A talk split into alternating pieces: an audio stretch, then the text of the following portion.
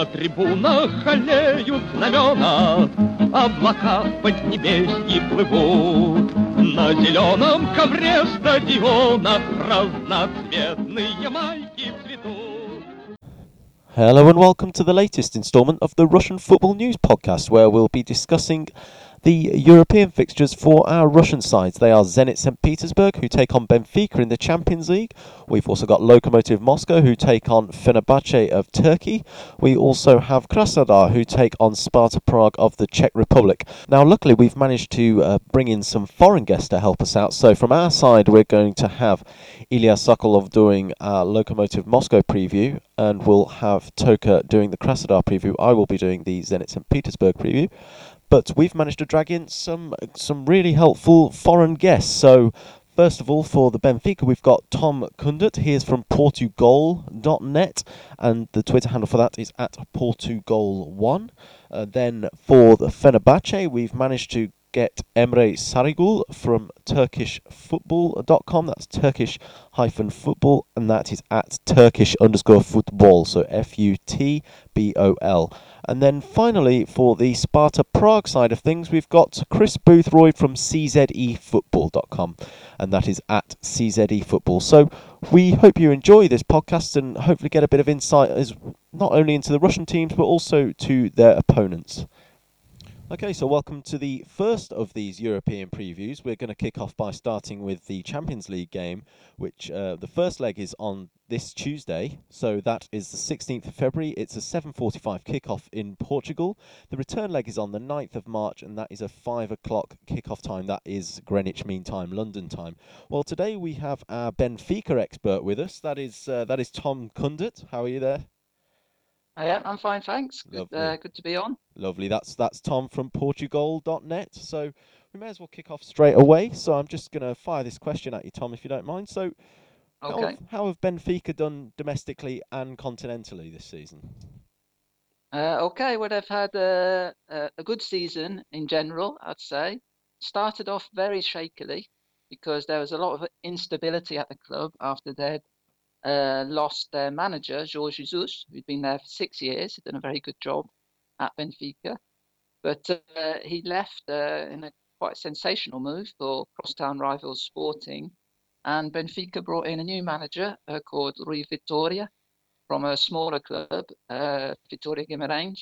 And uh, the first couple of months of the season, they were having some shaky results. And there was a, a little, I'd say quite a lot of contestation Uh, about the club and uh, whether they uh, you know, made a big mistake in uh, letting Jorge Jesus go. But uh, slowly but surely, uh, Rui Vitória got the team playing a lot better, and uh, they've been really just improving game by game. And uh, the last couple of months, they've undoubtedly been the best team in Portugal. They reeled off eleven straight wins and uh, have been scoring goals for fun. They've uh, really had an incredible scoring record. In those eleven games, they scored thirty-six goals. Uh, that run came to an end yesterday, actually, uh, just yesterday against F C Porto, where they uh, they lost two one. Uh, again, they played very well. They were a bit unlucky. Uh, they created most of the chances, uh, but uh, Iker Casillas, the, uh, the Porto goalkeeper, kind of rolled back the years, made a five or six absolutely outstanding saves, and uh, Benfica ended up losing that game two one, and so they may lose the leadership of the Portuguese league uh, this uh, today, actually. If Sporting draw or win their game, uh, Benfica will go second. Uh, but overall, domestically, uh, I think people will, their fans and the most observers of the Portuguese game will probably admit they've done a little better than expected. Uh, as for the Champions League, there's no doubt at all that they have done a lot better than expected, because although they've been very successful in Portugal over the last six years, uh, like I say, under the previous manager, Jorge Jesus, they've been very disappointing in the Champions League. Uh, only once they actually got, they qualified from the group stage and they got to the quarterfinals. Uh, and all the other times they uh, tumbled out of, uh, of the Champions League, went into the Europa League, and once even actually went completely out of Europe. This season, they were in a group not not very straightforward group with Atletico Madrid, uh, their main rivals, and uh, well, they they just did a tremendous job. Uh, they they also had a, a Astana, and uh, they managed to get through the group stage quite impressively. Even with two games to spare, they were qualified more or less, ended up finished second. And uh, looking at the draw, of course, when you finish second in the Champions League, there's always a bit of trepidation that you might get uh, someone like Bayern Munich or Real Madrid or Barcelona in the next round. Uh, so when they were drawn against Zenit, uh, with all due respect to Zenit, I think uh, Benfica were quite happy about that draw. And looking forward to the to the tie, I wouldn't say they consider themselves favourites, but uh, certainly think uh, they've got a chance. Yeah, it's quite weird because you mentioned how Benfica would be happy with the draw. I think the feeling was very much mutual on the Zenit side because there are a few sides I'm looking at like Arsenal and things, and there are a few other teams that finished second that Zenit really wouldn't have fancied. But also, I think the good thing with for Zenit's point of view with Benfica is, was it last year they're in the same group where they both, well, Benfica finished bottom, yeah, and it was both in a really poor group alongside Monaco and Bayer Leverkusen. And, that's right. And yeah, Zenit did the double over Benfica, so I think they'd be quite happy with that, really. In terms of Zenit, it's been very much Jekyll and Hyde because in the Champions League, they have, well, they won five out of six Champions League games. They probably should have won the sixth as well away at Ghent, who miraculously got through that group, really.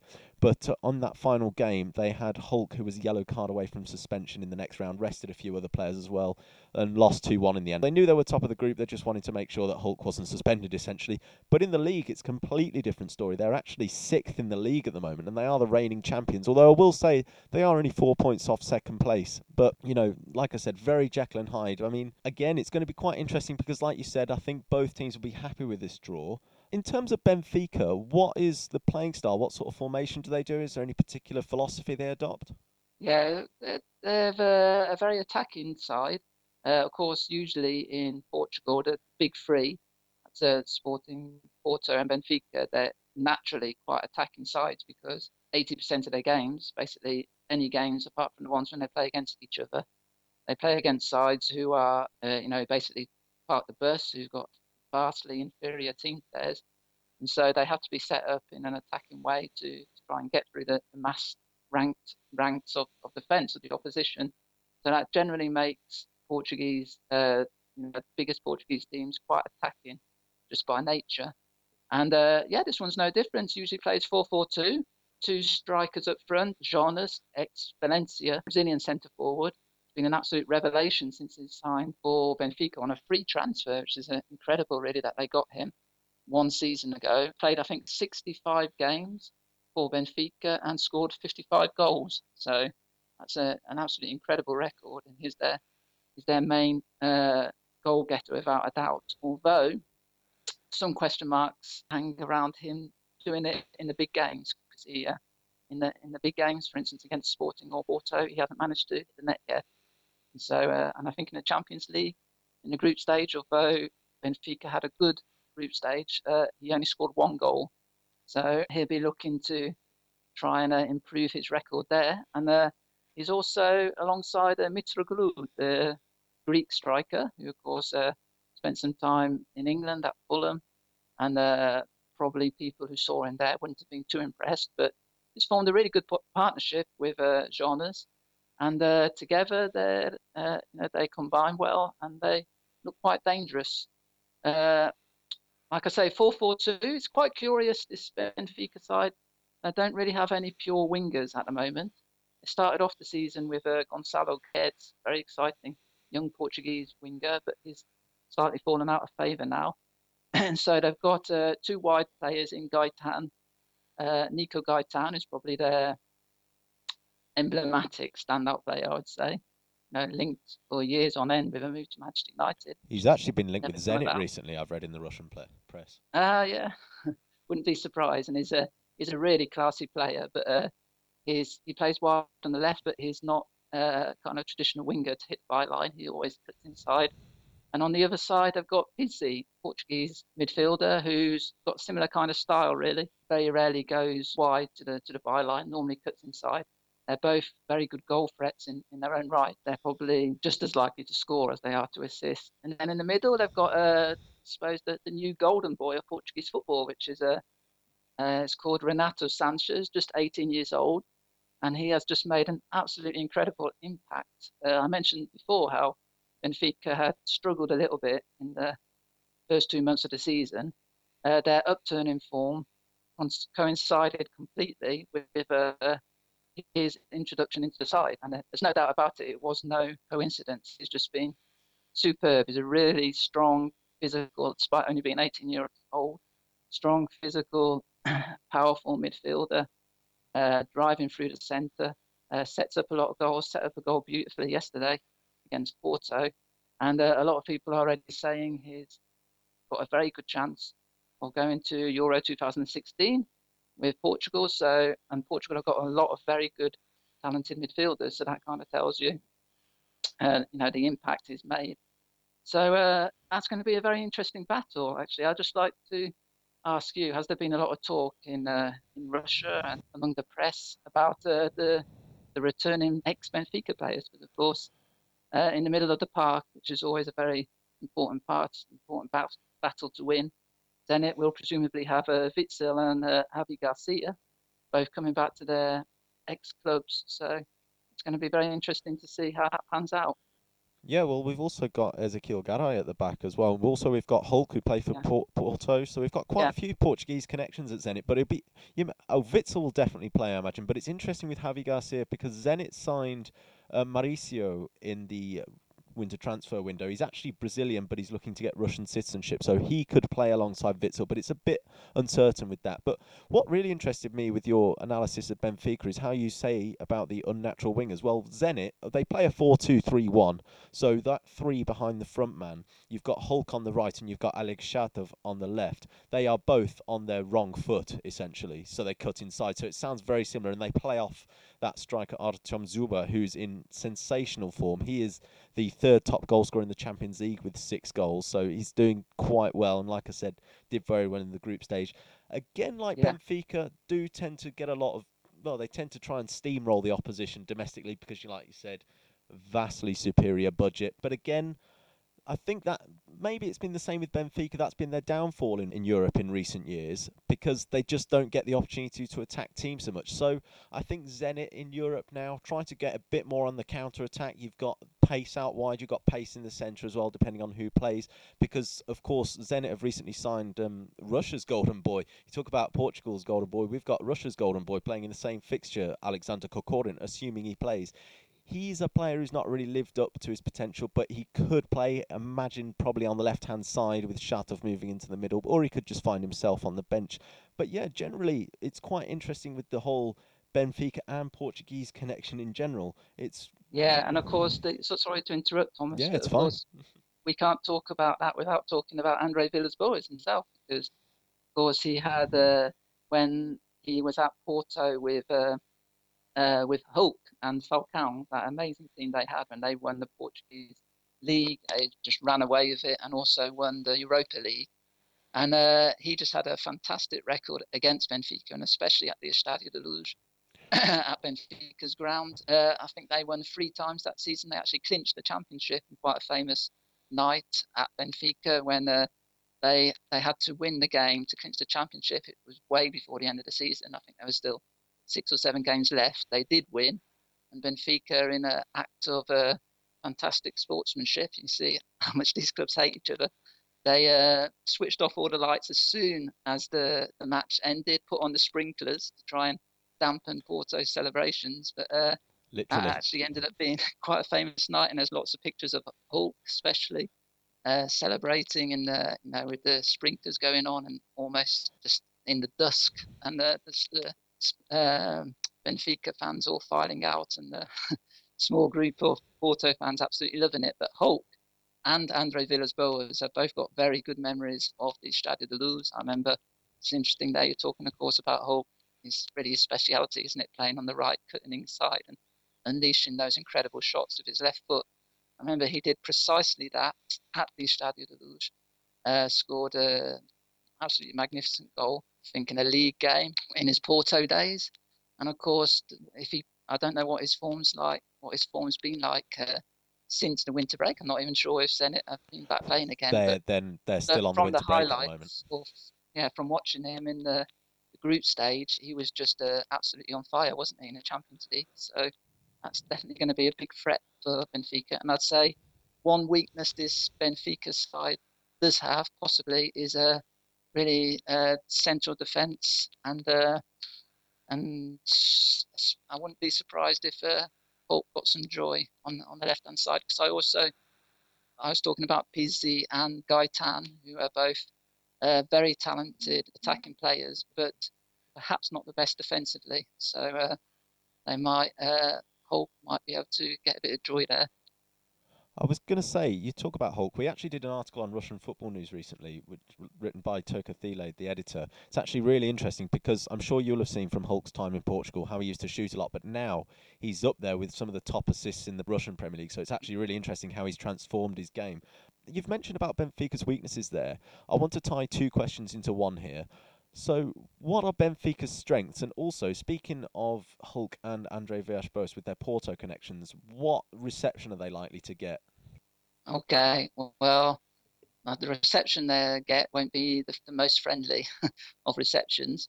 Uh, although I suppose some some time has passed, and uh, I wouldn't say there's a, a whole lot of animosity there, especially, I suppose, Andre Villas-Boas, because after all, he is a successful Portuguese manager, so he does get uh you know so I think there's a certain amount of pride in his career, and uh, that probably extends to some Benfica supporters. Although, having said that, he was asked in an interview just a couple of weeks ago, I think, if he returns to Portugal, would he ever consider managing Benfica, and his response was a very curt no straight away. So I suppose he won't be the most popular man, I can think you can say, on Tuesday night.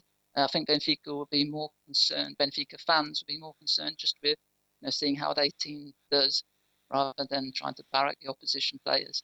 And uh, as for Benfica's strengths, I think it's just their attacking play, and especially, like I said, is that uh, Renato Sanchez is eighteen years old.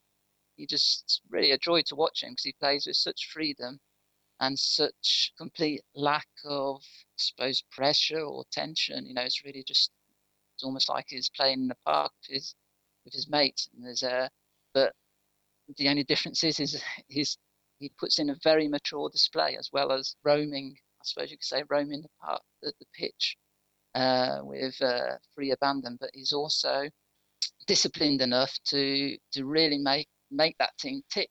It's, uh, that's what people have been so fascinated and amazed by him. He's eighteen years old, and he really has already become the heartbeat of that team. So it's definitely one to look out for. It's going to be very interesting, because, of course, Witsel, such a strong player physically. Uh, that's going to be a really good tussle to see who comes out on top. As, their, as for their weakness, yeah, I said central defence. Their, their whole defensive back four, really, on paper, isn't the best. And uh, especially the left back, of course, Ezekiel. I actually remember in the game, uh, the Benfica Zenit game last season in the Champions League. I think it was the first group game. Zenit won two nil, and I remember uh, Hulk getting a, a lot of joy against Ezekiel, and so that's a definite definite weakness. And in the centre of the in the actual centre of defence, their captain Luis Al, Benfica's captain, has been out for two three months with a broken arm.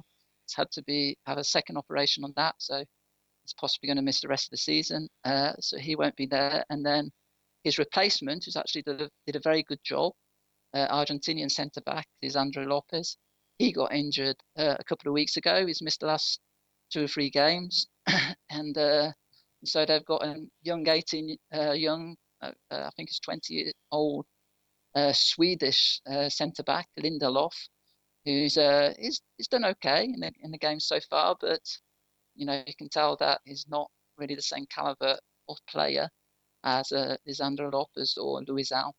So I think you can, I think it's fair to say that Zenit will fancy their chances of scoring uh, in Lisbon, which of course is, is so important in these Champions League games. So uh, I wouldn't be surprised to see a few goals in this game.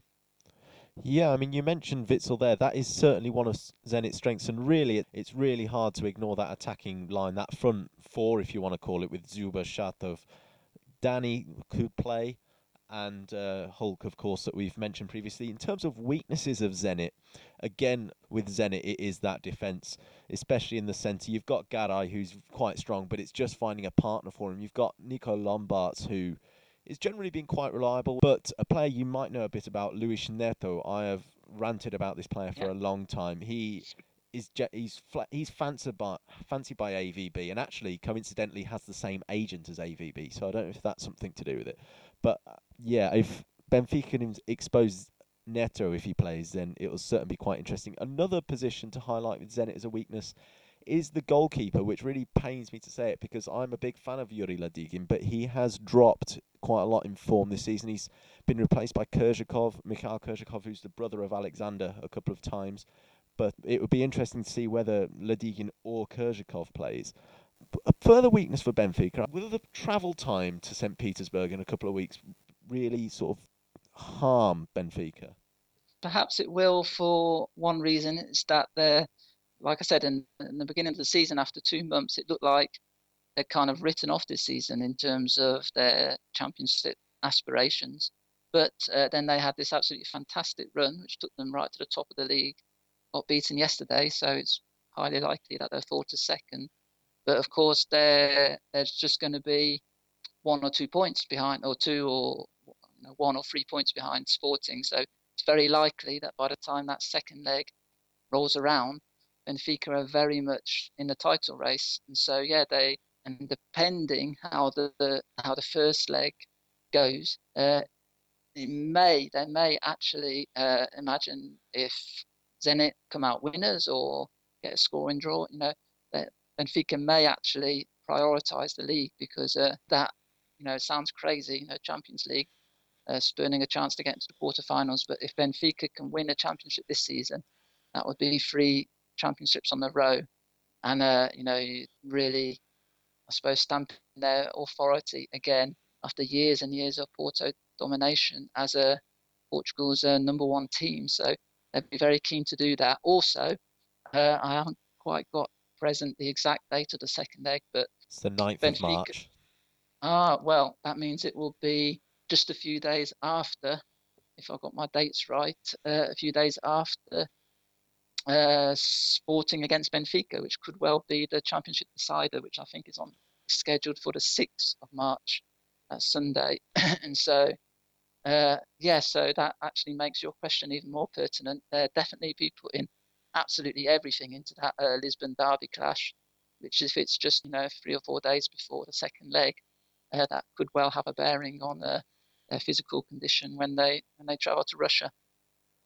So you've mentioned, I'm particularly interested in Gaitán because, of course, I've mentioned his links with Zenit. You've mentioned the front two as well. What other players should we be looking out for? Apart, I'm talk, apart from the central midfielder you talk about as well, is there yeah, anyone yeah. that could really surprise us? Pizzi, he's a he's an interesting player really. He's the the right-sided midfielder.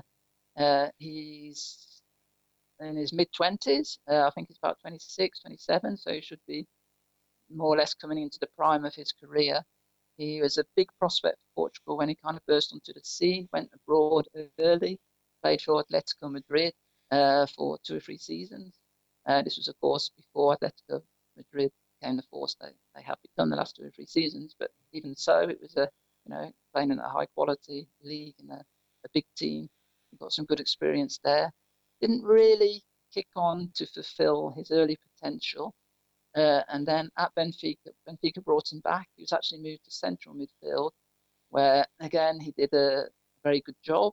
I'd say he was competent without being particularly explosive, but uh, it's very interesting that upon the, the emergence of Renato Sanchez, who's taken that central midfield position, he's been moved to the right side to, I suppose, what you could say is, is his more natural position, and he's really thrived this last two or three months. I think he's scored six goals, six or seven goals, uh, and got about six or seven assists as well. And uh, of course, because of this eighteen-year-old sensation, Renato Sanchez and the front two, who had just been scoring goals galore, they've been getting all the credit, and it's gone a little bit under the radar. But he's a he's a he's a good player, uh, Pizzi, and uh, I think he's definitely one who, if Zenit, mind you, I'm sure Andre Villas-Boas know all about him, but if they kind of spend too much time concentrating on Benfica's perceived main threats. Uh, he could he could be a surprise.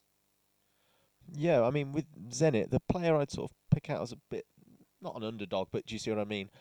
With you mentioning the left-back being a weak position, with Hulk playing on that side, you've also got the right full-back, Igor Smolnikov, who a few months ago, I mean, it kind of went died down pretty quickly, but Igor Smolnikov was actually linked with Barcelona back in the summer, but that was very sort of tenuous link. But he is a ver- very attacking full-back. It would be really interesting to see how this sort of weak defence of Benfica will be dealing with that threat. Yeah. And of course, with... Could I just ask you, yeah, sorry, Thomas, could I just uh, ask you a little bit about the striker as well? Uh, Dzyuba, isn't it? Uh, Dzyuba. Dzyuba, Dzyuba, that's it, yeah, Dzyuba, because I remember watching the Russia-Portugal uh, friendly uh, a couple of months ago, and he really impressed me. He scored a winner, I think, just near the end. And his, it's quite interesting because, if I'm not mistaken, he's late twenties, isn't he? Mid-late twenties. Yeah, and it's certainly not he, at the start of his career. Kind of, Hasn't he just kind of uh, what you could call a late developer? Because uh, he looked really, really good in that game. But uh, I must admit, I hadn't really been too aware of him before then. Yeah, he's been a bit of a, I don't want to say a journeyman throughout the Russian leagues, but he played for Rostov last season on loan from Spartak because he fell out with Spartak due to a contract thing, which allowed Zenit to pick him up on a free transfer. And personally, I think it's the best signing of the league this season.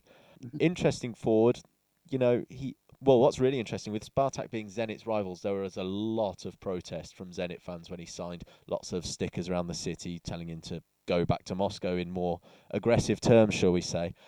But um, it's he is the, the real pivot. So you've got the wide men coming in inside, and you've also got that central midfield. They really play off him, use him as a pivot, yeah. But also because he's quite a big figure, use holds up the ball, and he's a good target man, and can also finish as well.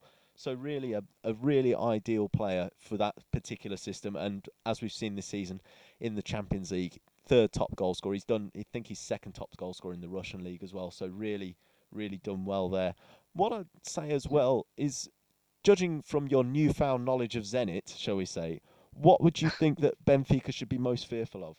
Well, of course, they know all about uh, Hulk, but I remember it was interesting that in his Porto days, of course, he was one of their main players, and yet he always seemed to score and he always seemed to thrive when he went to uh, to Benfica.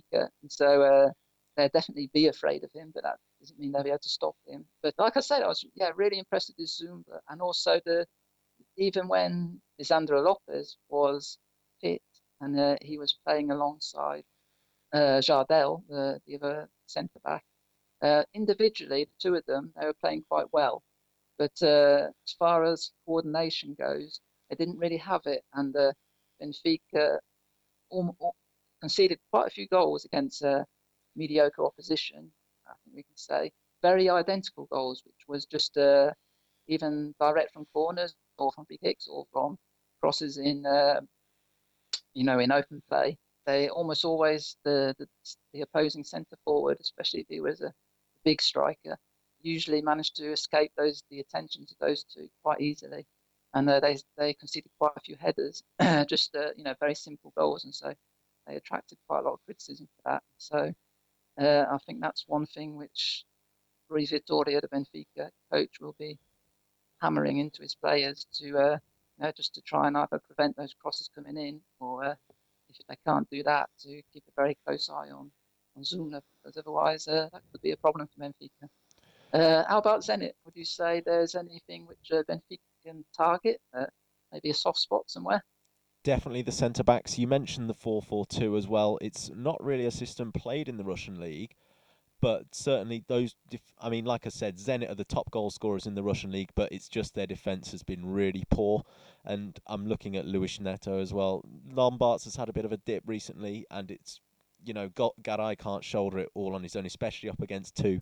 So I think if Benfica were looking to exploit Zenit, you'd definitely have to target those centre-halves as well. The full-backs, they are good, but they do bomb on. So if you've... if I mean, what's strange with this as well is both teams look to dominate in their own league, but I think it could be really interesting to see which one chooses to go for the counter-attack, because it sounds like it could really pay benefit if you were to counter-attack if one team was to dominate. Just before we finish, Tom, can I just get a quick prediction for the first leg and then an overall prediction? Uh, yeah, well, I think that, like I said, I can see goals, really, because everything we've been talking about the last few minutes is just, uh, I think these two teams are set up to uh, hunt for goals, and uh, you know, keeping them out at the other end is usually a you know, number two priority. So, uh, having said that, of course, it, it, you can't forget it is a, a big game and a, a good chance to, I think, like we've mentioned, both sides will quite fancy their chances of getting to the quarterfinals of the Champions League and all the prestige that brings, as well as the, the money, which uh, in Benfica's case would definitely be very welcome. And so they'll be giving it their best shots. I'd go for perhaps a narrow Benfica win, two one at the Luz, uh, two one, or maybe a two two draw. But no, I think I'll go for Benfica just edging a, a win at the Luz. Uh, in the second game, I wouldn't be surprised to see a similar result.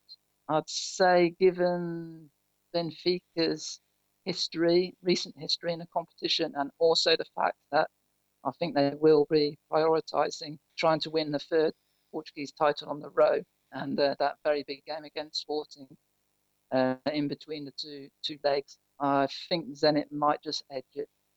Okay, I think I'll go with something similar. I mean, like you said, there are, I mean, there won't be now that we've said this, but there are definitely going to be goals in this match. Again, I'd probably go for a score draw first leg, and then second leg, like you said, you've got the Lisbon derby, and also you've got the travel time to factor in. I think Zenit will win that probably about two nil, I think. But um, I think that about brings us to the end. So, Tom, if you could just explain to the listeners a bit about where they can find your website and a bit about it. Yeah, well, it's just basically everything about Portuguese football, Portuguese domestic football, of course, and also Portuguese footballers abroad. Uh, it's called uh, portugal dot net. That's P O R T U G O A L dot net. And uh, yeah, it's been going for twelve years now. And uh, just if you like Portuguese, your, your Portuguese football, uh, that's the place to go.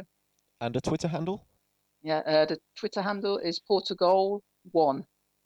Okay, perfect. So do remember that to find follow Tom Kundert on Twitter. You can find me at Thomas underscore Giles underscore UK. I'm sure listeners will have heard that before, though. But anyway, I'd like to thank Tom again for his valuable contribution to the Russian Football News podcast. And hopefully when we have oh. a Portuguese team meet, we'll, we'll bring him back. So thanks again, Tom. Okay, thank you very much, Tom.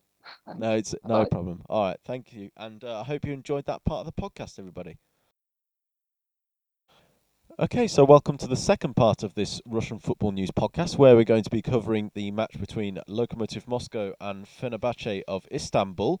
I'm delighted to be joined again by Ilya Sokolov, a man from Russian Football News who co- generally covers Lokomotiv for us. How are you there, Ilya? Uh, hi, everybody. Hello. And for his, uh, his well, his debut appearance on the Russian Football News podcast, hopefully we'll have him back, a man from Turkish Football dot com. We've got Emre. Hi. Hello, Emre. Emre Sarigul from Turkish Football. Okay, yeah. So just for the listeners, the first match, even though it's Europa League, it's a bit strange. It's on Tuesday, the sixteenth of February. First leg is in Istanbul. That's a five o'clock kickoff G M T. And then the second leg is a week later in Moscow on the twenty-fifth of February. That's a four o'clock G M T kickoff. So I'm going to come to you first, Emre, if you don't mind, because our listeners generally won't know. How have Fenerbahce done this season domestically and both on the continent? Well, they're currently first, but um, it's worth pointing out this is essentially a, a new team that was put together over the summer with um, the arrival of Vito Pereira, who's um, been quite hit and miss. He's been quite controversial so far. They have. They initially had trouble gelling, which was to be expected considering how many new players they brought in. But it's all starting to come together at the right moment, and they are currently first. Um, they're unbeaten in their last five European games, and they haven't lost at home.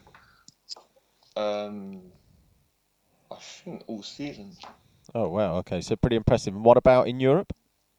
Um, they're unbeaten in their last five European games, but they did suffer um, quite an embarrassing four one defeat against Molde. Well, it seemed embarrassing at the time, but Molde went on to top the group and are doing pretty well, so um, it doesn't seem as bad, but it was um, it did happen at the start of their campaign when they were starting to get everything together, and Vito Pereira was heavily criticised for um, he he hasn't really really been making much use of Robin Van Persie, well, as much as the fans would have hoped.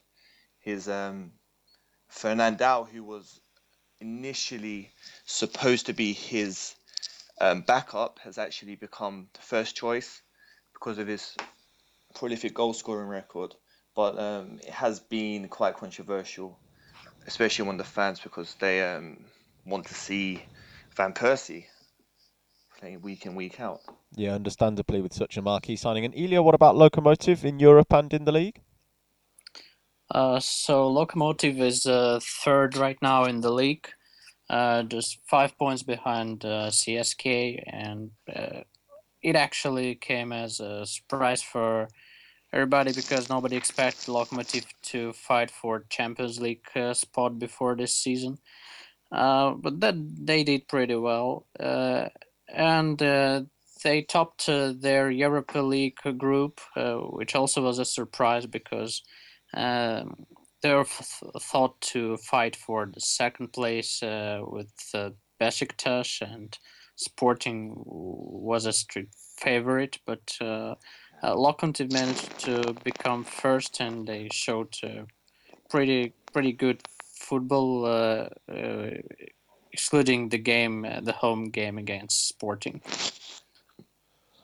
Okay, so obviously both done quite well in Europe and doing pretty well domestically this season. So, Emre, what is so what formation and style do Fenerbahce like to adopt? Well, yes, Vito Pereira's been um, playing a four three three um, for most of the season.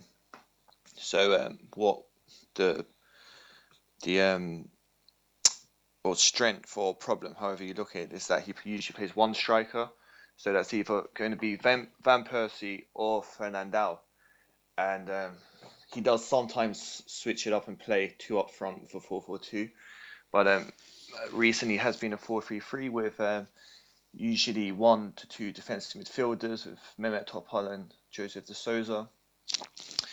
Um, both who will be well rested because they missed the weekend game due to suspension, last weekend's game.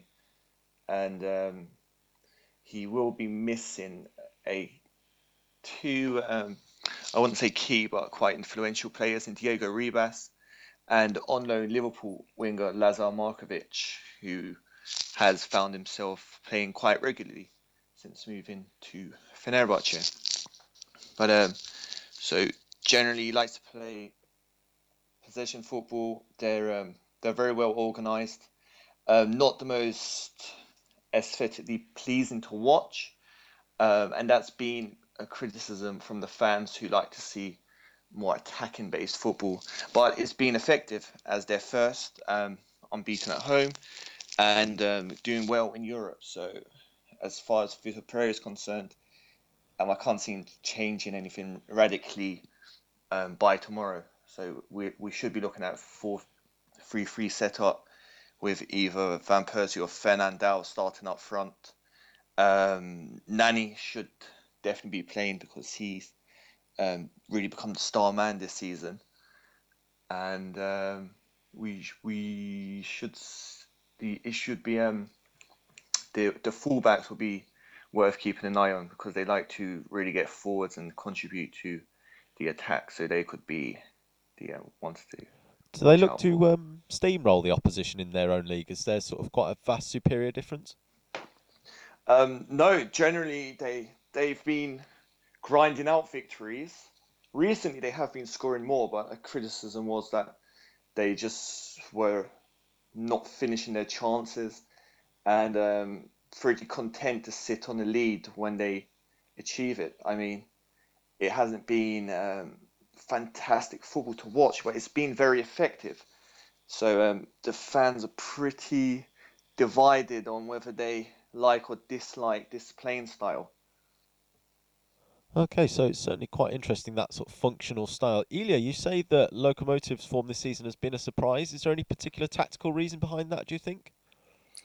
Oh, yeah, sure, definitely. Uh, uh, Lokomotiv surprised everyone from the first game uh, using a very good uh, pressing uh, against Zenit in the Super Cup game. And uh, they showed uh, very good counter-attacking football this season, uh, which helped them to get a win uh, against Sporting away or uh, against uh, Zenit or other stronger teams. So, uh, yeah, basically Lokomotiv is very good in counter-attacking football. But uh, we shouldn't be reminded that uh, Uh, Niasse, who moved to Everton this winter, uh, was uh, an integral part of this tactics. Uh, so uh, it, it's very hard to predict uh, whether uh, Lokomotiv will play the same football uh, against Fenerbahce and against other teams this season, uh, because they lost their main forward and uh, other first-choice forward, Petar Škuletic, is uh, definitely not made for counter-attack in football. He is a target man who is good against uh, weaker opponents when you need to score one goal. Uh, uh, and uh, it's interesting what uh, Cherevchenko said in one of the uh, interviews uh, uh, this winter. He said that he may think about using uh, wingers as uh, inside forwards and play just without striker, play with false nine, and uh, uh, actually the Lokomotiv young, uh, young talent Aleksei Miranchuk uh, may become the this false nine. Uh, my prediction is that uh, Lokomotiv uh, uh, bearing in mind uh, uh, the Fenerbahce tactics that they like to play possession football, and bear in mind uh, Lokomotiv's strengths, uh, uh, its wingers, its uh, uh, fullbacks uh, who like to play counter-attack and football. Uh, Lokomotiv will still play in this style, uh, play as a weaker team, let me say that. So... So, Emre, you mentioned the fullbacks and thing um, of Fenerbahce's game and their possession style. Is there any particular weakness that they have that Lokomotiv could exploit? Uh, the main weakness is uh, has been the creativity or lack of a spark of creativity. Um, they've had trouble breaking down well-organized defenses and um, trouble linking up in the final third because, um, as I mentioned before, this is Um, it's a side that was quite recently put together. I mean, half most of these players weren't playing together until this season, so that's that's been their um, main weakness so far. And they have looked a little vulnerable in defence at times, especially on the counter attack. So they um, tend to play quite a high line, so that that could be something worth noting as well. But um, they're um, if if they are on their game, and I mean. They, they are they are linking up um, as they should in the final third. They they do have a um, quite a large arsenal to draw from in terms of attacking talent because um, they, there's a lot of experience in this team, especially in European competitions with players like Nani, um, Van Persie obviously, and um, Bruno Alves to to name a few. So, Ilya, of course, Bruno Alves, um, ex-Zenit, by the way, used to play in the Russian league, of course. But, uh, Ilya, you've mentioned with the counter-attacking style, um, Emre, sorry, has mentioned how the Fenerbahce lack a bit of a spark. Well, Lokomotiv have generally been quite solid defensively, especially with Vedran Çorluka at the back. But is there anything that Fenerbahce would look to exploit? Oh, well, uh, uh, I should say that... Um, Maybe uh, the game against Sporting, the, the home game against uh, Sporting, showed uh, uh, that our one of the, our best players, Vitaly Denisov, who is uh, our left uh, back, he's very good uh, in attack. He's very useful, and uh, most of the season he's able to play Uh, uh, In, on both uh, uh, parts of the pitch, in attack and defense, doesn't matter because he is fast and uh, he's uh, usually very solid, and he, he doesn't let open. It's like Hulk uh, to attack on his wing. But uh, I think uh, if Fenerbahce find a way to pass in his zone while he's attacking, well, he's like, for example, he loses the ball in, on the th- attacking third of the pitch, I, I think they'll be able to exploit, uh, uh, considering the the fact that uh, Lokomotiv defensive midfielders are, are not maybe the fastest uh, in the league, and maybe not the fastest uh, Fenerbahce faced, uh, uh, and so they won't be able uh, to cover Denisov. Uh, so, yeah, I think maybe that's... Uh, the zone they should look for, because uh, Lokomotiv right backs, uh, especially Shishkin, uh, he's not attacking a lot, so he, he's very good defensively. He's like the third central defender, I should say. So, yeah. So, Emre, Ilya's mentioned a lack of pace in the Lokomotiv team, and he's mentioned that right back specifically as well.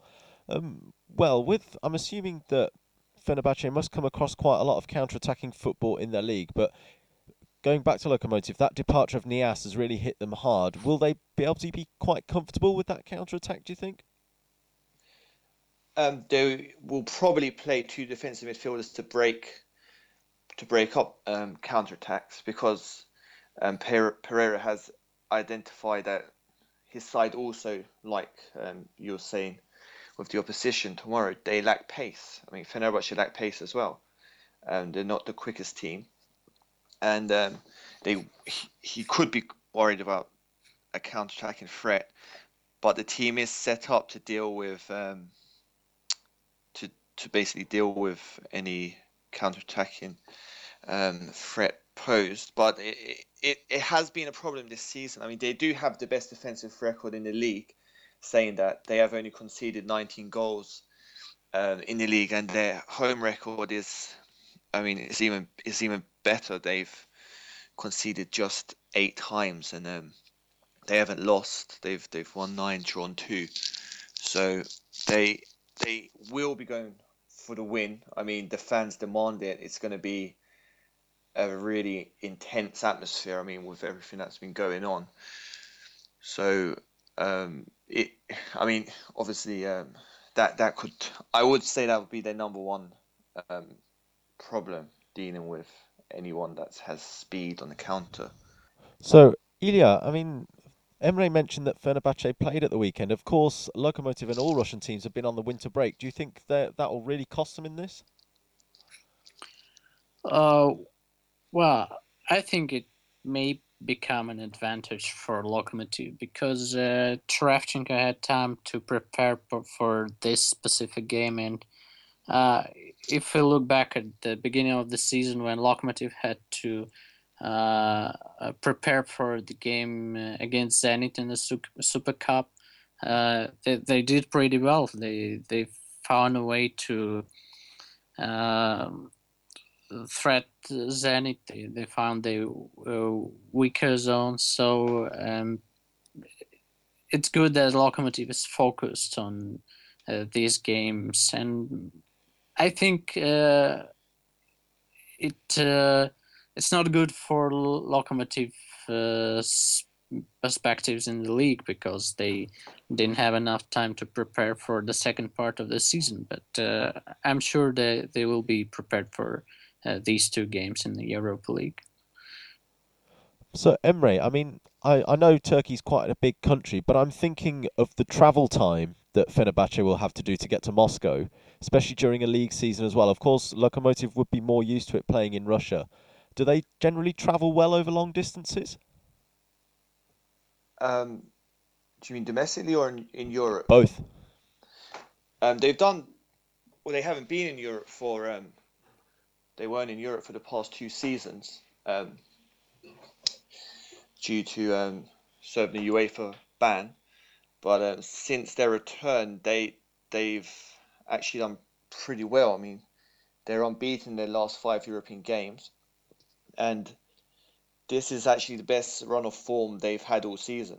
I mean, going into the game tomorrow, this is probably the best they've been playing, and um, one of their best streaks, apart from um, a, a, they they lost against Antalyaspor a fortnight ago. That was an away game, but um, in general, their away form is not as good as their away form. But they did, obviously, um, they they travelled to Celtic and they held a draw. They travelled to. They didn't lose their away game against against Molde either. Yeah, so those are quite vast dis- distances to cover from Ajax, Istanbul. Yeah, to so they went. They've been to Holland, um, Scotland, and managed. And they actually beat Molde two nil um, away. So they they they they won't be. They will be pretty confident, but um, Pereira is a cautious coach, and I don't think he'll be taking anything for granted, especially against um, tomorrow's opposition.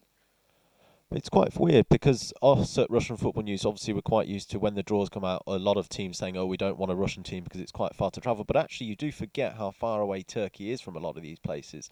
It is level. It's even further than places like Bulgaria that people often don't want to go to. So it's quite a strange one, really. Ilya, with Niasse departing, what players can we look out for for Lokomotiv? Well... Uh... I should say that definitely uh, Aleksei Miranchuk, I hope he'll be in the squad tomorrow, because uh, uh, he he was good. He was, he did pretty good for for such a young player in the first part of the season, but he didn't get a chance to play in Europa League because uh, his uh, place uh, as central attacking midfielder was occupied by Manuel Fernandes, and he did pretty well, I should say, because he, he was good in uh, uh, our most important game uh, against uh, Sporting in Lisbon.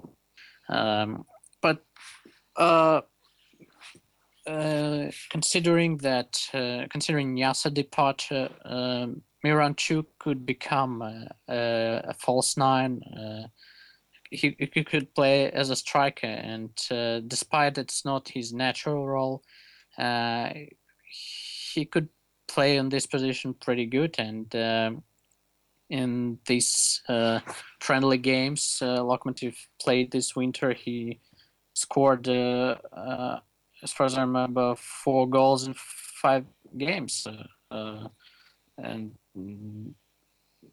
not bad. So actually ma- many scouts will follow Miranchuk because um, I think many, many, that's the only player who could move from Lokomotiv uh, to a European club in near future, and uh, he will definitely have a desire to show his talent, to show his skills, uh, to show why he was uh, chosen by Messi to his team. So, yeah, that's the, the player to follow. Did I just hear that Messi chose him? Lionel Messi? Yeah, the, he he was chosen by Messi. Uh, there is a project by Messi and Adidas Uh, called Backed by Messi, where he sent uh, when Messi sent uh, his uh, boots, uh, his Adidas boots, to ten uh, most promising players in the world, uh, chosen by him, or um, it's more honest to say by Adidas. So, and um, Miranchuk was one of them. So, Emre, you've certainly got a, a bit of a prospect opponent on your hands tomorrow night. I'm thinking with Niasse as well, of course, you'll know a bit about... I know I know he's gone now, but in principle, you would know a bit about him from his time in Turkey. But what I was going to say was, you spoke about the right-backs, you spoke about Nani and the forward there at Fenerbahce. Is there anybody else we should look out for that Lokomotiv might need to keep an eye on? Um, well, attacking-wise, Fernandao is going to be the man they should really be focusing on. I mean, Van Persie, obviously, he's he can...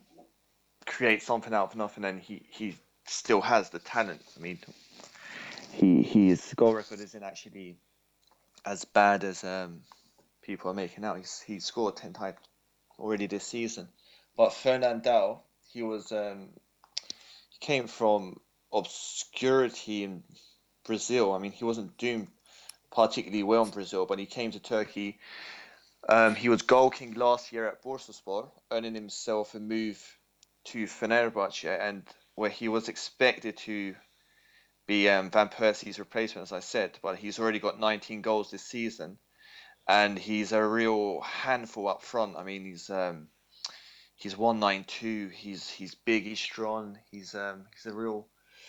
He's quite a nuisance to deal with for opposition defenders. I mean, if there's if the defenders aren't um, used to dealing with physical players with an aerial threat, he could really pose them a problem. I mean, he could be the one to watch out for more more than um, Van Persie, depending on who plays. He, but, I think Fernandao will be given a chance because he has earned the trust of Pereira uh, this season. Yeah, that's certainly an insight that we never get. We usually think here that Van Persie's first choice man, but it's certainly interesting to know that he's really not the first choice and there's somebody else. I mean, Ilya, judging by what Emre's said throughout the last whatever time we've been on here, what should Lokomotiv really be wary of from this Fenerbahce side? Uh, yeah, I think Van Persie's the player they should uh, uh, mark uh, and they, they should care about, because if we look back at the game against Besiktas in Moscow, uh, well, Lokomotiv did pretty good in defense, but uh, just when Mario Gomez, uh, who's, who was one of the top strikers in the world, and he still has the quality. When he had his moment, he scored, and uh, that's the point. This, that's the same. The same could be with Van Persie, and uh, he's a dangerous uh, threat. Go think about uh, covering him, uh, maybe man marking or something else, but uh, he'll definitely need will need to do something with him. And Emre, what about what you've heard from Ilya about Lokomotiv? Is there anything Fenerbahce should be particularly wary of?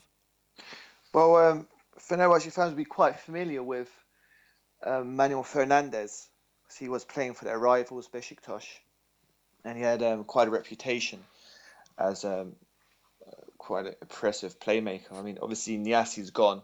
He was well known as well, but um, in general, they'll they'll be confident at home. I think they'll be quite worried in, for the away game um, because it's, it's going to be pretty heated on and off the field. So um, they're, um, I think Fernandes will be the player most Fenerbahce players, most Fenerbahce fans know about. So he'll be the main guy.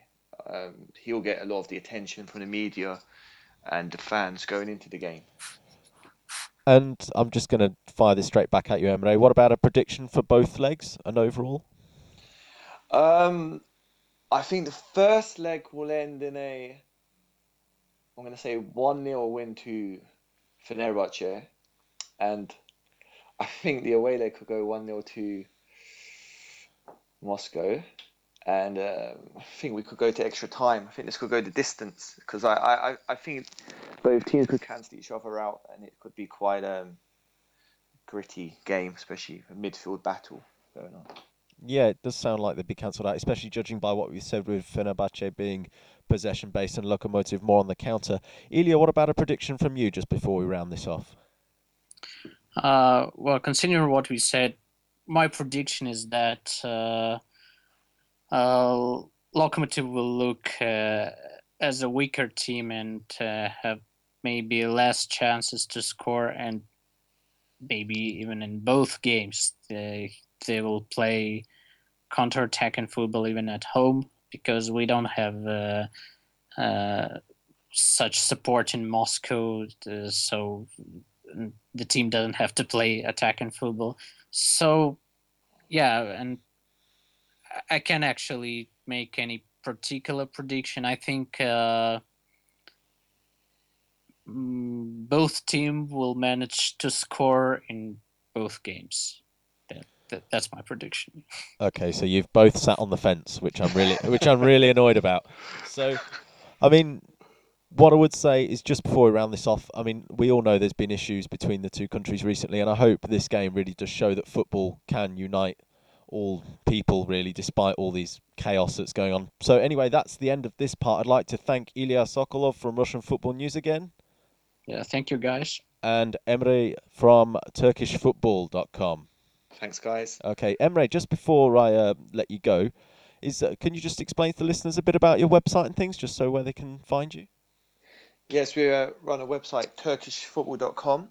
Um, it's geared at providing Turkish football news to an English-speaking audience. So um, if you want to check that out, we'll be um, more than happy for you to come along. And we can follow us on Twitter as well, at Turkish underscore football, F U T B O L. Okay, perfect. So make sure everybody checks that out. Once again, I'd like to thank Ilya and Emre, and we'll see you in the next part. Okay, so we now move on to the final part of this European preview podcast from Russian Football News, where we are in, again inviting another guest from a foreign land. Um, well, this time on the Russian side of things, we have the uh, editor-in-chief, we have Turka.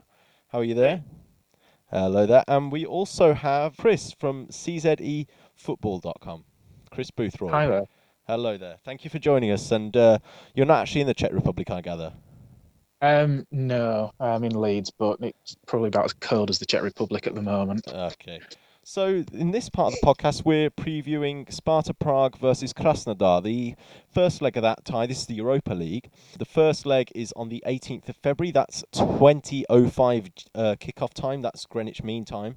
And then the second leg is uh, the twenty-fifth of February, and that is back in Krasnodar at six o'clock G M T. So we just may as well get this straight underway. Um, just a quick introduction to each team, really, for the listeners. Toka, seeing as you're covering Krasnodar, can you just um, explain to the readers how they've got on domestically and continentally? Yeah, of course. Uh, Krasnodar had a really difficult start to the season. It was it was obvious that the many games they had to play because of the Europa League qualification and everything, it really took its toll on the players. So they started on a bad note, but since since September, really, since the group stage started, they have improved a lot, and they have only lost one game since uh, since the middle of September in sixteen games. They are currently fifth in the Russian league. They are four points behind Rostov on the second place, so they are definitely in the run to for the European positions, and they won their Europa League group uh, in front of uh, Dortmund, among others. So they put together a really good run towards the end of the fall season. Okay, so we have certainly a decent Russian team here. So, Chris, can you explain to us, because obviously most listeners of the Russian Football News podcast won't have known much about Sparta Prague. Can you just sort of give us a bit of a background to how they've done this season, both yeah, uh, domestically sure. and continentally? Yeah. Right, so uh, at the beginning of this season, um, Sparta decided to go out and spend a bit of money. Um, not talking huge amounts, but we are talking large amounts for the Czech Republic. And they brought in a glut of signings, mainly from abroad, uh, so non-Czech or Czech-based players at, at the time, and tried to, you know, shoehorn them into a new three five two formation. That um, kind of has backfired massively, um, as at the start of the season, uh, as I'm sure you'll know, Sparta were drawn against uh, C S K A Moscow in the Champions League qualifiers. They drew to all, um, but in the second leg uh, at home, uh, Sparta went two nil up after sixteen minutes, but then somehow managed to throw that away and lost three two. Um, this prompted a lot of soul-searching and questions asked, um, but still, you know, the path was, you know, we spent all this money on these foreign players, um, on high wages, um, at the expense of sort of the homegrown youth um, to a large degree, um, and they've sort of ploughed through the Europa League with with success. They finished second uh, behind Schalke in their group, but domestically they've, I don't want to say underperformed because they're second at the moment, only three points behind uh, Victoria Pilsen, but they just have this habit of losing big games. Uh, they lost obviously to C S K A in the in the Champions League from, you know, brilliant position.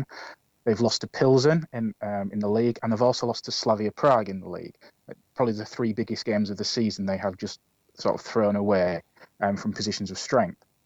And this has led to a sort of a funny winter where they've tried to offload the majority of the summer signings to uh, to bring in Czech-based players and players that have performed well in the Czech League over the autumn. So they've kind of come at a crossroads where they're between squads and between systems. So I kind you know, don't really know where to put them at the moment. sounds like a story that would really fit the Russian league, actually. So maybe it's just the whole Eastern European thing. We've all got it a bit crazy over here. Toker, could you just explain to the listeners sort of what playing, because like, they might have seen, especially the English-based ones, might have seen Krasnodar against Everton uh, last year. So what sort of playing style will they adopt this time? Is it a bit different to last season, or is it pretty much the same? I'm uh, I'm sure the, the English listeners who remember the Everton games will actually uh, would be will be impressed by Krasnodar and was impressed by Krasnodar back then. The style is, is still pretty similar. They have the same coach. They have many of the same players. Um, they have a very direct approach with some very quick strikers, and I think the the playing style they use is, is very good for European football, especially against stronger teams, because it's allow them it, it allows them to um, to really play on their strength. In, in, in the Russian league, they use um, they are, they dominate most games. They have the third highest possession in the league and the third highest um, passing uh, rate as well. But in the European matches, they sit a bit further back, and then they have these really quick strikers in Ari, the Brazilian, and Fyodor uh, Smolov as well. And with some good uh, technical midfielders, they really they really uh, know how to take advantage of the quick strikers and get behind the defense of their opponents, and I think that um, and I think that suits Europe very well, and I think that will also cause some problems for Sparta Prague, especially if they try to move forward and, and dominate the games. And then, of course, Krasnodar are very strong on set pieces as well. That's also um, that's also important to notice. They've scored, I think, they're the best team in Russia on set pieces statistically this season, and also against in the European matches they showed that as well. They scored against Dortmund. That was on a penalty, but still a set piece. And yeah, so they have um, they have many different strengths to play on, and they know how to use them. So, Chris, you mentioned earlier that Sparta Prague tend to play a three five two formation. So, what what sort of style do they adopt around that? Is it very much possession based on that? Um, it's it was kind of a three five two, um, but then going back into a sort of you know standard four three three, four five one uh, without the ball. Um, and it does seem, sort of from what I can gather, that the three five two is definitely a thing of the past now. So expect a more standard four five one, four three three uh, going forwards.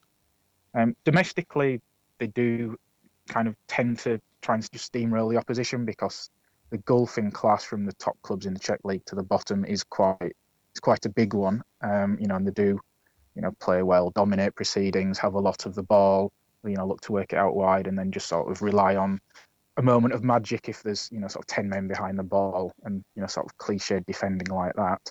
But in Europe, they're a bit more, um, I don't want to say pragmatic is probably the right word to use. They, they they know that when they're up against a better team, I think as we saw in the games against Schalke, that they're happy to sit back, defend, get the men behind the ball, break quickly, and get a bit of luck to sort of grind grind out the result.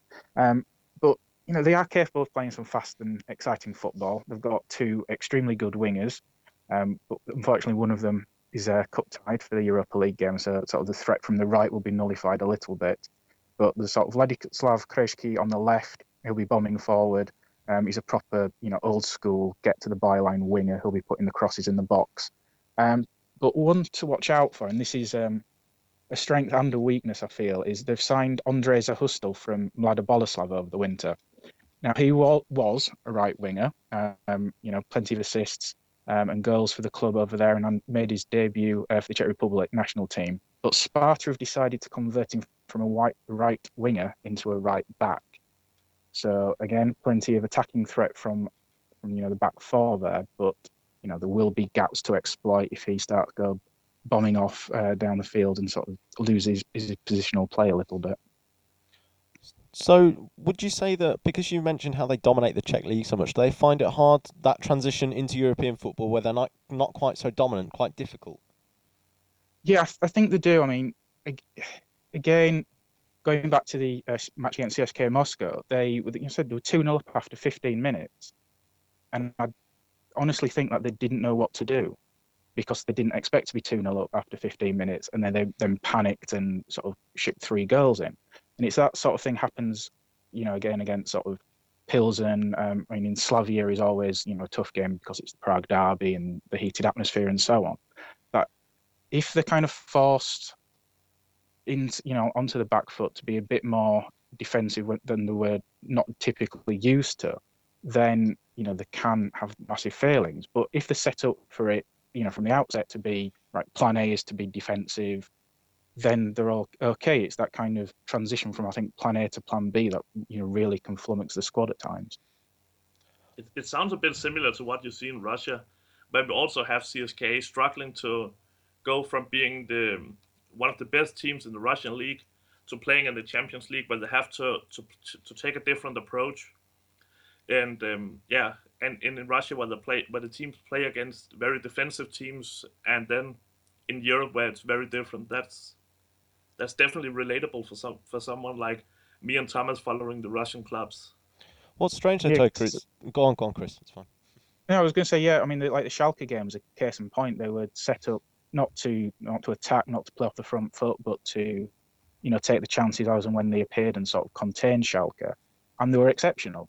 You know, they more than matched, um, you know, one of the top clubs in, in the Bundesliga, but they just can't seem to, as I said, you know, transition from, you know, we want to attack all the time and dominate proceedings, to sort of that defensive mindset without there being a massive wobble in between. And I think, you know, if they do perhaps go one nil up or, you know, two nil up against Krasnodar, then, you know, that's probably when they're at the weakest. What I was going to say, Tucker, was although we've mentioned the weakness of Russian clubs in Europe, Krasnodar are actually quite strong continentally. What other strengths do they have that's really going for them in, in the continent? Yeah, as I said before, I think their the, the style simply fits Europe very well. And I think the, um, they are a bit less ambitious than clubs like Zenit and C S K A, who try to play the same way in Europe as they do domestically, but they try still to, to dominate the games. I know that wasn't really the case for C S K A this season, but Krasnodar has a more cynical approach, and they know what the strengths are, strengths are, and they know how to use them.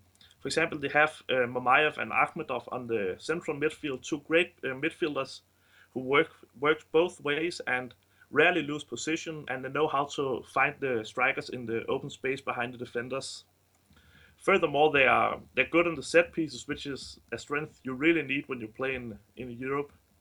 And then I think this season, I know I said before that they haven't changed their approach that much compared to last season, but this season they have more international experience. Last season was the first time they ever played in uh, Europe, and this year they've pre- uh, tried it before, and you can also see they are more they're better in front of goal. Last season they missed a lot of chances, and I think they should have advanced from their group really last season, even though they met Everton and Wolfsburg, but they were simply not good enough in front of goal. And But that and that hasn't been the case this year. They've they've been really good in front of goal, and yeah, they're taking advantage of their chances now, which is important. So, Chris, what's Sparta Prague's um, greatest strength then? I'm loath to say it because I think it's one of their biggest weaknesses. Um, but uh, and again, it goes against sort of everything that I've said before. But uh, defensively, they're they're very very strong. They've only conceded ten goals so far in the Czech League, which is the best defensive record uh, in the Sinatliga.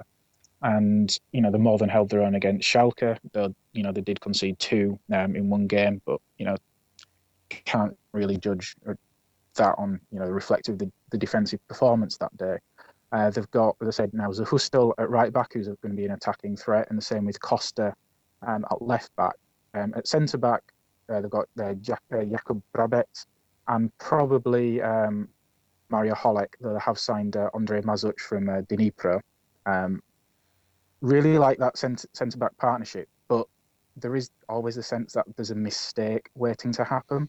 But again, you know, they've only conceded ten goals in the league, best defensive record in the Czech Republic, yet, you know, there's still a massive question mark on that area. Yeah, you've mentioned how their strengths and weaknesses tie in. One I was considering, and I don't know if Tucker thought the same, Um, Krasnodar, of course, playing in Russia, don't really have too much of a problem with travelling. Will Sparta find it quite difficult to travel the vast distance?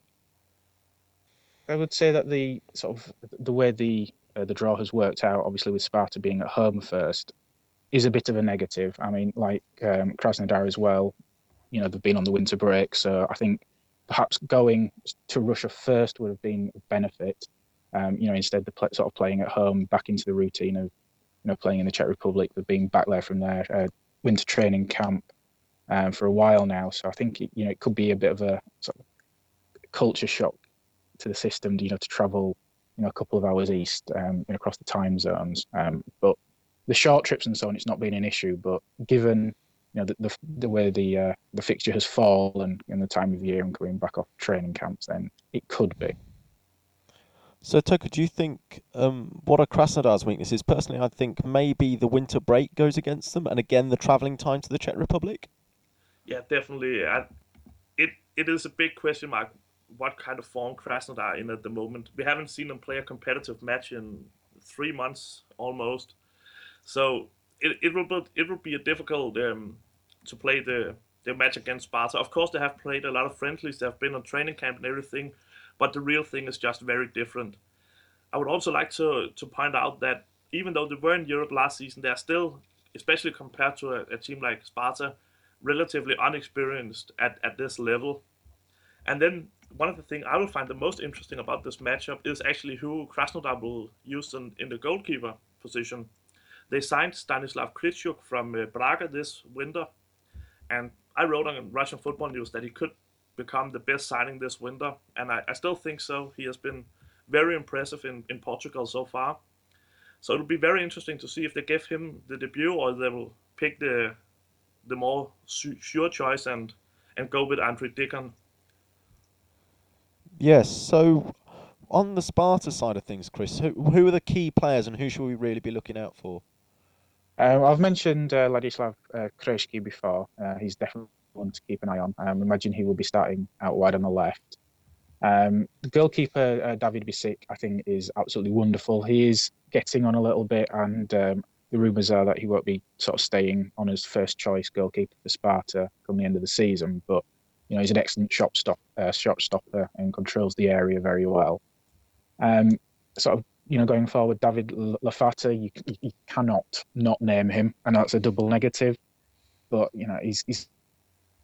getting on, but he just is such a good penalty box striker. Um, doesn't really do too much, uh, you know, in the final third. But if he ever gets the ball twelve yards from goal, he's, he's absolutely deadly. He's sort of, um, I'd say, a Czech Jermaine Defoe in that respect.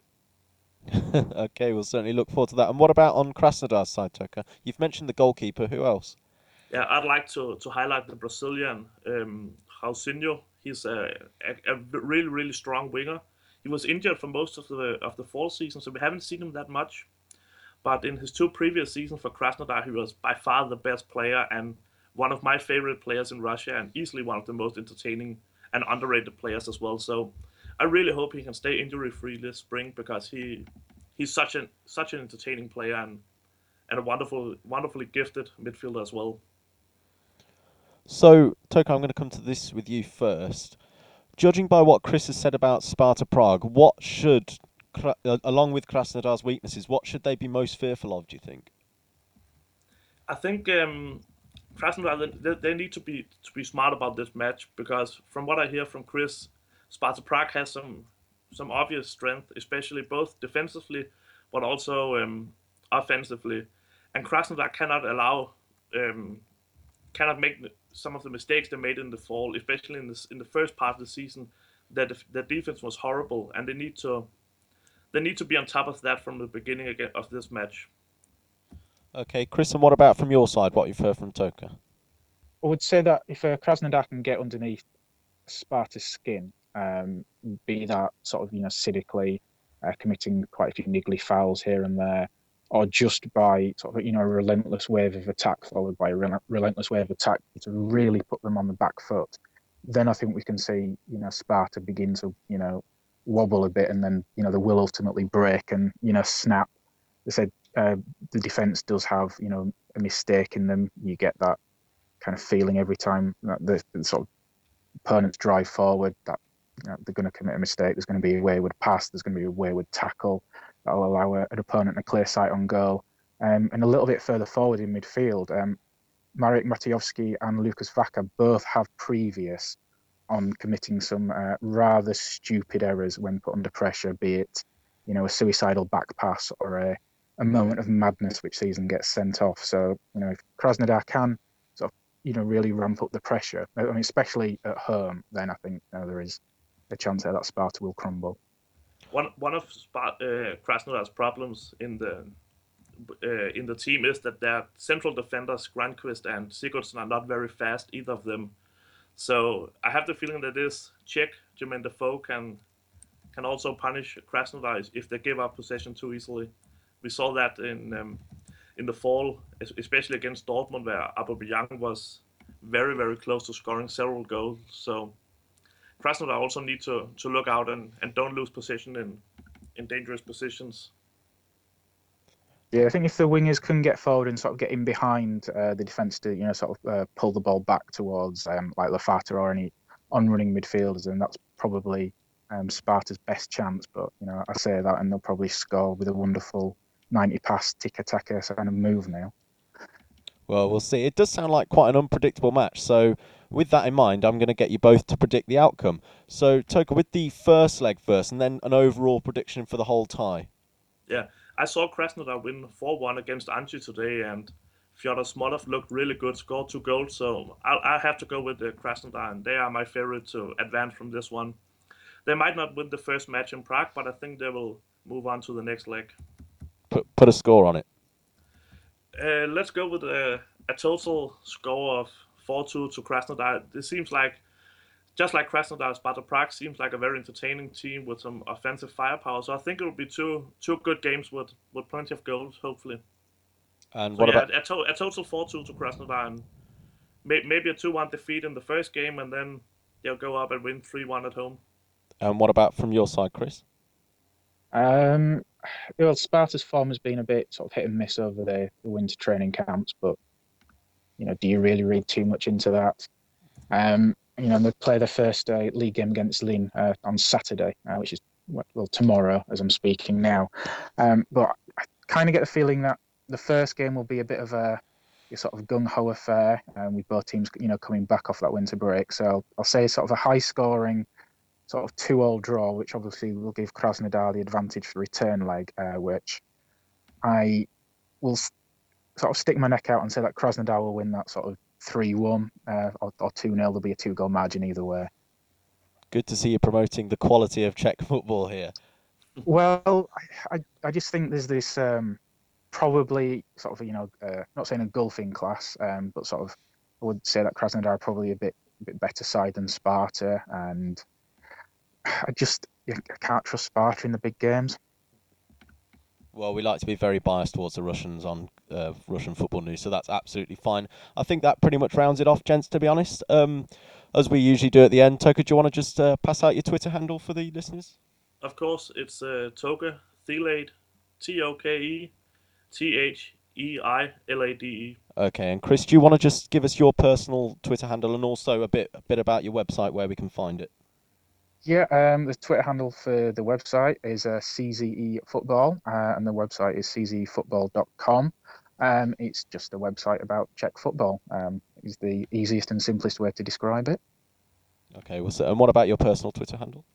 Um, yeah, that's at ChrisJB underscore. That's much more sort of um, ranting at Leeds United and other boring things that nobody really wants to to listen or hear about. It's fine, we'll, we'll enjoy following it. Okay, once again, gents, I'd like to say thank you and uh, hope you've enjoyed the last of these previews, and we'll certainly look forward to the match next Thursday. So thank you once again for listening to the Russian Football News Podcast. Um, thanks again to our domestic guests and our foreign guests. Our domestic guests, well, first it was me, so that's at Thomas underscore Giles underscore U K. Then we had Ilya Sokolov, he is un- at Loco Sokol. And then we had Toka Thelade, who is at Toka Thelade. Now, our foreign guests, just to reiterate them, we had Tom Kundert from Portugal dot net, so that is at Portugal one, and that's Portugal dot net. Then from Fenerbahce, we had Emre from Turkish Football, so that is at Turkish underscore football, F U T B O L.